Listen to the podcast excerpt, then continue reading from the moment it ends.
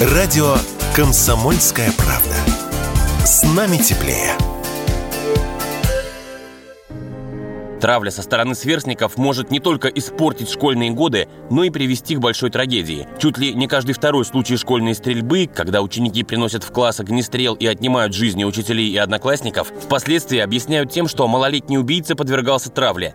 Но пока не дойдет до беды, проблему то ли замалчивают, не зная, как ее решить, то ли не придают значения. Учителя смотрят на издевательства сквозь пальцы, а родители могут даже не подозревать, что их ребенка травят, особенно если между поколениями в семье не налажен контакт. Призвать школьное руководство к ответственности за травлю решили депутаты Госдумы. Как пишут «Известия», в ближайшее время депутаты фракции «Единая Россия», «Справедливая Россия за правду», эл дэ пэ эр и ка пэ эр эф внесут в парламент законопроект, а образовательным учреждениям предложат вести профилактическую работу и создавать специальные службы по рассмотрению инцидентов издевательств. Те заведения, где меры не принимают, предлагается штрафовать на суммы от ста до ста пятидесяти тысяч рублей. Однако не все так просто, считает ведущий программы «Родительский вопрос» на Радио ка пэ Александр Милкус. И эти штрафы могут лишь подтолкнуть школы скрывать факты буллинга еще тщательнее, чем сейчас.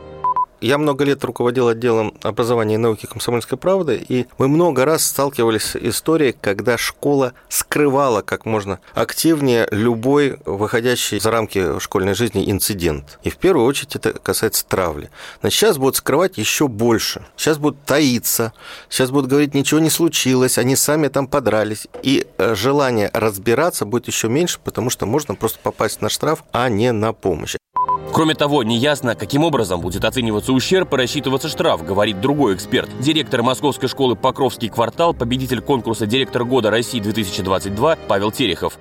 Если мы говорим о, о штрафовать и вообще о том, как, что, чтобы это как-то измерять, отношусь очень плохо. Как можно измерить воспитание? Как можно измерить, измерить, работает школа в направлении борьбы с буллингом или не работает? Если внутри школы созданы структуры какие-то определенные, если ведется эта работа, то, в общем-то, специалистам это и так видно, но измерить это крайне тяжело. Как будем штрафовать? Совершенно непонятно. Важно, чтобы все школы работали, и важно, что об этом надо говорить. Это безусловно. Причем не просто говорить, а давать конкретный инструментарий. Как именно надо работать школьным психолого-педагогическим службам, чтобы минимизировалась травля и буллинг в классах.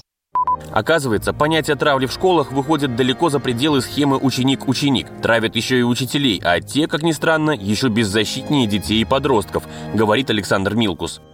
Опрос, который мы проводили, а участвовали больше двадцати тысяч учителей, а опрос анонимный был, семьдесят процентов учителей так или иначе в какой-то момент сталкивались с травлей по отношению к себе, с травлей от учеников. Это могут быть и словесные, обзывалки, всякие, значит, оскорбления, сплетни.